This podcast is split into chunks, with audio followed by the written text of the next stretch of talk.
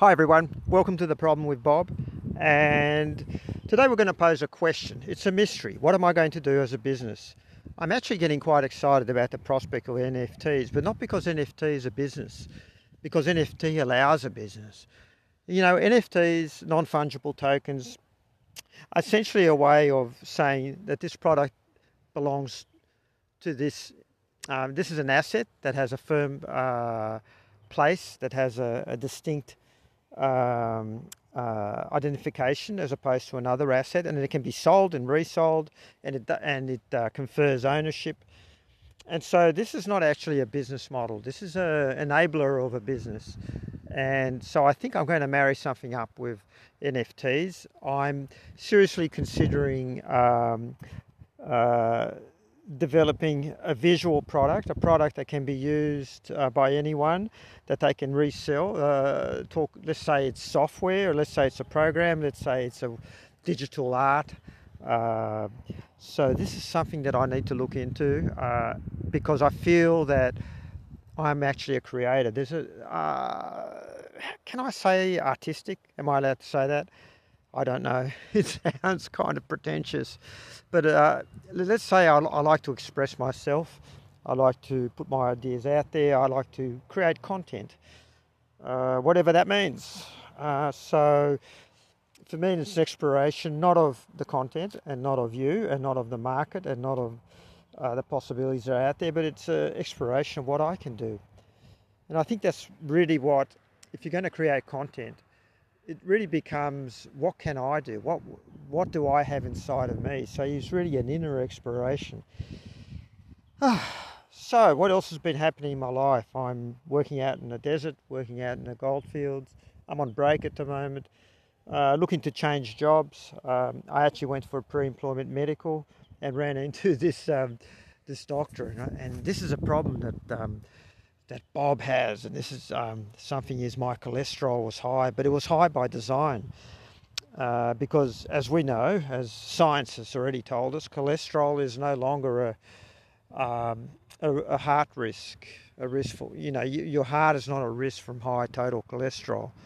It's much more complex than that, and I don't think the medical profession has actually been um, applying the right thinking to cholesterol um, ever since they came up with the idea. Uh, a lot of us driven by consensus opinion, uh, not really science, and all the research, every piece of research, study, uh, scientific analysis since 2010 has comprehensively debunked cholesterol as a cause, or high cholesterol as a cause of heart disease. It simply isn't. It's something else entirely and the doctor's got it wrong. But anyway, I ran into an old school doctor, and he's a gatekeeper. And what you have to do with gatekeepers, you have to try and make them happy. So it wasn't a bad thing because my cholesterol was high. I said, well, it has to be high because I'm I'm uh, fasting, and when you fast, your cholesterol goes up. Uh, which is something curious that I knew. But when you eat a lot, especially if you eat a bit a bit more uh, foods that contain a little bit more glucose, um, healthy foods like fruit, and maybe natural honey, unprocessed raw, uh, then you become uh, then become more satiated. Your liver produces less cholesterol, more um, glycogen uh, comes in through your gut, and your uh, your cholesterol readings as total cholesterol will go down, and hopefully uh, all the ratios will be the way that uh, you want them to see. Um, but it's really curious to find out that, uh, that none of the theories, none of the old thinking around cholesterol are actually right or even scientifically formulated. Uh, they were built on a narrative, an, an edifice that uh, that is very hard to tear down. I ran into a doctor who went absolutely apoplectic at my cholesterol levels. And I said, "But this is what I intended. That's why I'm so healthy." Wrong thing to say to someone who's um, who's still stuck in the 1980s. So um, the curious thing is, this wasn't an old doctor. He was fairly young-ish, like 40, maybe 30. I don't know, sort of in that range. And to be thinking like that in 2022, my God. Anyway, so uh, like I said, not a bad thing. And the reason why it's not a bad thing is because I I did a bit of online research and I discovered that I can actually modulate my cholesterol results simply by changing um, how I live and eat for several days beforehand. What I did is I, I left the, uh, the medical, the place of a medical uh, uh, examination for my pre, pre-occupational med, um, um, examination and I went I passed everything, by the way, just in case you're, you're curious. Everything from blood pressure to uh, functional mobility was pretty perfect and way ahead of uh, anyone my age. Um, and I am boasting. I'm boasting because I've earned the right to boast. You know, I've been keto for five years. Not not just keto. I go high carb sometimes, and I feel just as good as when I'm low carb. So I'm I'm feeling great. Anyway, uh, I feel like, and I exercise not too much. Uh, and I, you know, I, am basically aware of um, what my body's doing, and I don't fall for the uh, medication trap. So anyway, there I am, um, leaving the examination, having had this, um, this, uh, I guess, this ideology of fear that the medical profession revolves around unknowingly. I mean, this doctor actually thinks he's helping people, and but actually what he's doing is he's transferring fear uh, to people for no reason. So I left there. I, I, poked my head around. I said, "Well, I'll get a, a proper cholesterol test done uh, rather than the pinprick uh, blood test that they gave me, uh, which showed a cholesterol reading over 10. Now people say that's really, really high. Couldn't care less. Cholesterol's healthy. I'm on no medications. I have perfect health markers. So anyway, I, I poked my head into the door of the first uh, me- medical centre I came to because I knew no doctors. I'm in Perth, Western Australia, and, and here things are a little bit old-fashioned, a bit of a backwater, I guess. But I found uh, uh, a medical practice. I went in, looked at the receptionist, looked around, and said, "Ah, ah, ah, this, these people are neurotic about cholesterol as well, and they don't know what they're doing." I just decided that this is just, um, you know, the public public medical service provider standard clueless medicate people up the eyeballs type of practice. So I had a look at a few others in my area. Then I went to this website. Uh, don't know if I should be promoting them or not, but it's Low Carb Doctors Down Under, which is Down Under is a if you're not from Australia, it's a term uh, denoted to mean Australia. So Low Carb Doctors Down Under and uh, then I also looked up, uh, just Googled low carb doctors Perth, uh, and eventually came to this uh, practice. I want I'm not going to say their name right now because I don't have license to say so, but went in there, saw a, very clued in young young doctor. Uh, he was so so clued into what I was doing. I felt so relieved. and you know, him and I came up with a plan to lower my cholesterol using nothing but eating uh, changing to the way I eat for several days before my next test. And so I'm practicing that now, and I'm going to have my next test, and I'm going to resolve the problem. And it's so good to find out little hacks like that, uh, little things that can help you to overcome these um, this army of experts that we surround ourselves with. You know, because we think that that's the right way to do it. You've got a medical problem, just do what your doctor tells you. You've got a financial problem, just do what your accountant tells you. You've got a legal problem, make sure you consult a lawyer. but at the, at the end of the day, guys, your well being and what's best for you may not be um, what's deliverable from a professional perspective. Okay, so how did I how do you lower your cholesterol naturally?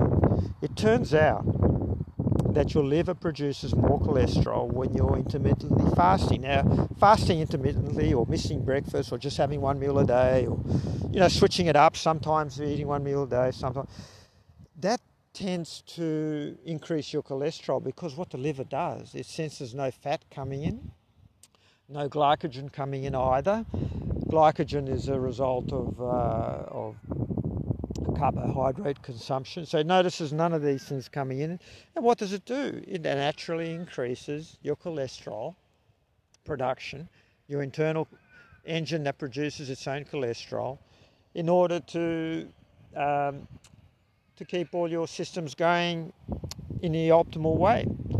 That's all it is. It's nothing more than that. That's why I've got high cholesterol. It's nothing to do with your heart, nothing to do with what you're doing wrong, it's nothing to do with your fitness. It's just your liver, you know, saying, well, you're not eating much, so we'll make more cholesterol and happy days. anyway, got it off my chest. So now to lower my cholesterol, I'm eating raw honey. I'm eating uh, fruits, uh, which I didn't because I, I like I prefer to be in the state of a high state of ketosis, but it doesn't hurt me to eat a lot of um, carbs from time to time. So I'm eating peaches, stone fruit. I just prefer them to apples, which I don't like, and to sh- over sugar fruits. Uh, oh, you can you, you pick them. I just I just like stone fruits. I think they're fantastic. So anyway, uh, honey, unprocessed, raw, stone fruits, um, sweet potatoes. Yeah, that's it. That's it. That that uh, that'll effectively um, be a, a, raised intake of carbs for me, and as you, and no no intermittent fasting for several days before your cholesterol test, and your cholesterol comes down. That's it. So we're going to give that a go. Uh, it's obviously a little bit experimental. So I will. I promise to let you guys know how it goes. Um, my next test is only a couple of weeks away because I'll be out in the bush until then. Uh, okay, so I've been rabbiting on for 11 minutes and 43 seconds. Back to business.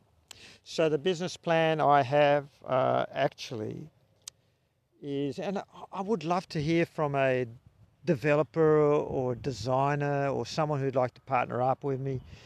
I want to create um, one-off uh, cyber clocks or virtual clocks with special artwork all around it, swirling patterns, different ways of projecting the time, something that can be form uh, a wallpaper or maybe or a screen that can be displayed on a smart watch something that can be shown on a computer, something that can be shown on your smartphone uh, in a very unique artistic style that tells you the time.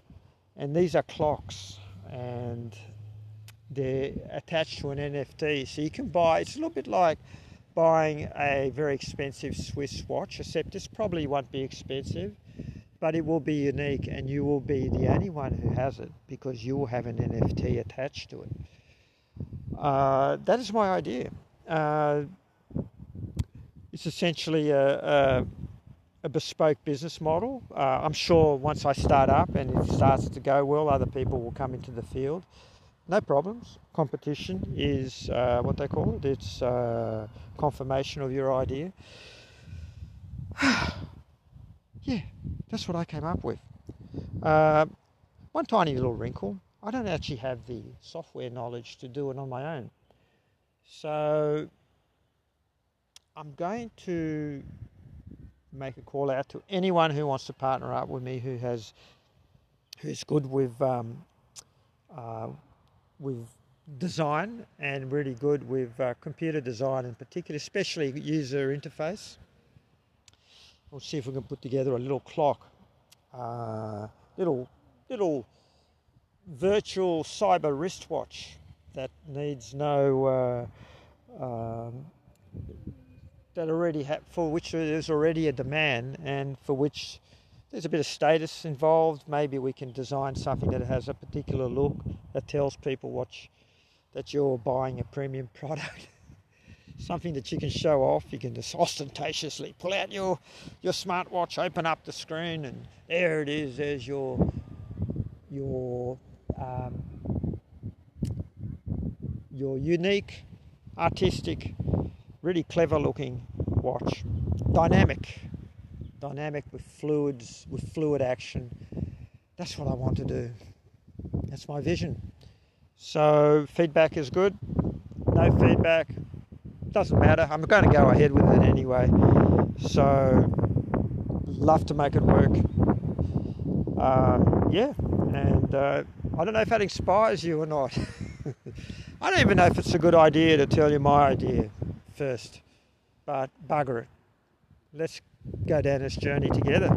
If you want to copy me, you go right ahead and copy me. That's fine. I don't care. And I welcome your participation. I welcome your listening. And uh, yeah, yeah. So let's get back to the thing, to my rant. My rant about professionals.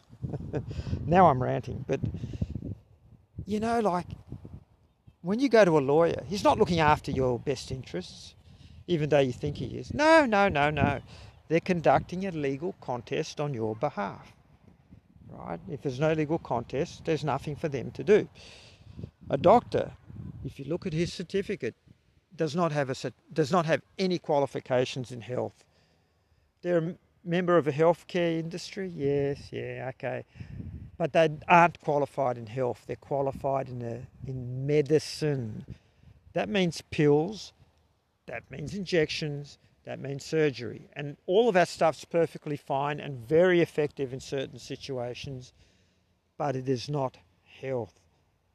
So if you want to do what's best for you, when you go to a lawyer or when you go to a doctor, you need to know what's you need to decide you need to decide what's best for you. You can only do that if you look into it yourself. If you know as much as these guys, you want a lawyer to conduct a legal contest on your behalf.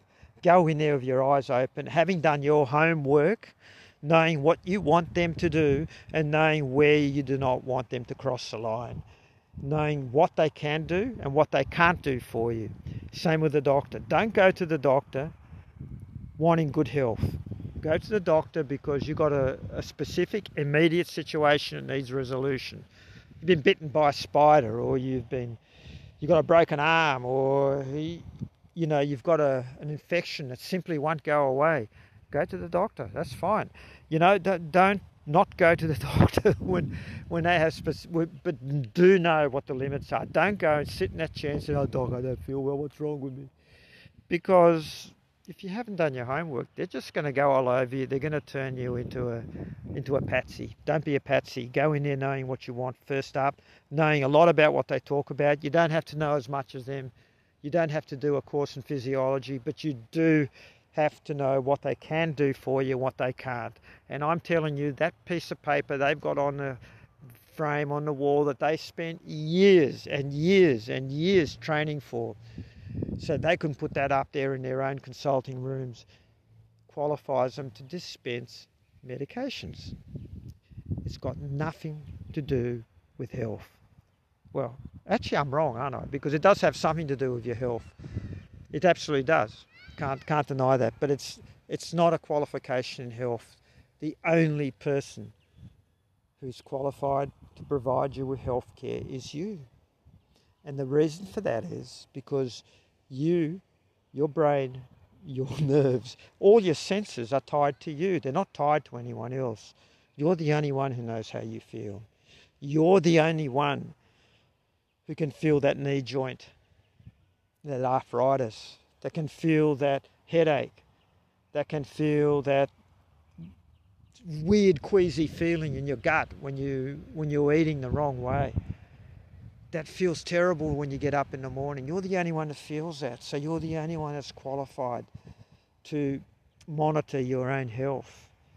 You know, your body is so finely tuned. It tells you exactly what you need to do there's nothing wrong with your body. When you have high blood pressure, there's nothing wrong with you. It's just, it's just um, your body adapting to something that you're doing or that's happening around you. It's an adaptation. Diabetes is an adaptation. Depression, 99.999, in fact, I would say 999 times out of a thousand. It's just an adaptation. And once you realize what is causing it, you can choose to live with it or live without it. You can choose to go down path of medications if you want to. Why not? You're the only one who can judge that. Do not put yourself in the hands of a professional, no matter what professional, say, you decide what's best for me. No, no, no, no, no. You don't do that unless you're really lazy or you don't care. If you're either of those, no judgment. Just go right ahead and do what you want. Or let them do it to you. It's fine but if you're anything like me, I, I'm the one who decides. Uh, and I know what works and what doesn't work for me because I can feel it. The doctor can't feel what I'm feeling. He doesn't been down a journey I've been. I'm sure they're very good, but at the end of the day, you know best. Your body knows best. So that's it. Um, please um, forgive me for my rant. 20 minutes and 23 seconds. Who in the hell wants to listen to someone rant for 20 minutes? Anyway, guys, um, I love you all. You're all magical. If you're listening to this, phew, you are truly angels. See ya.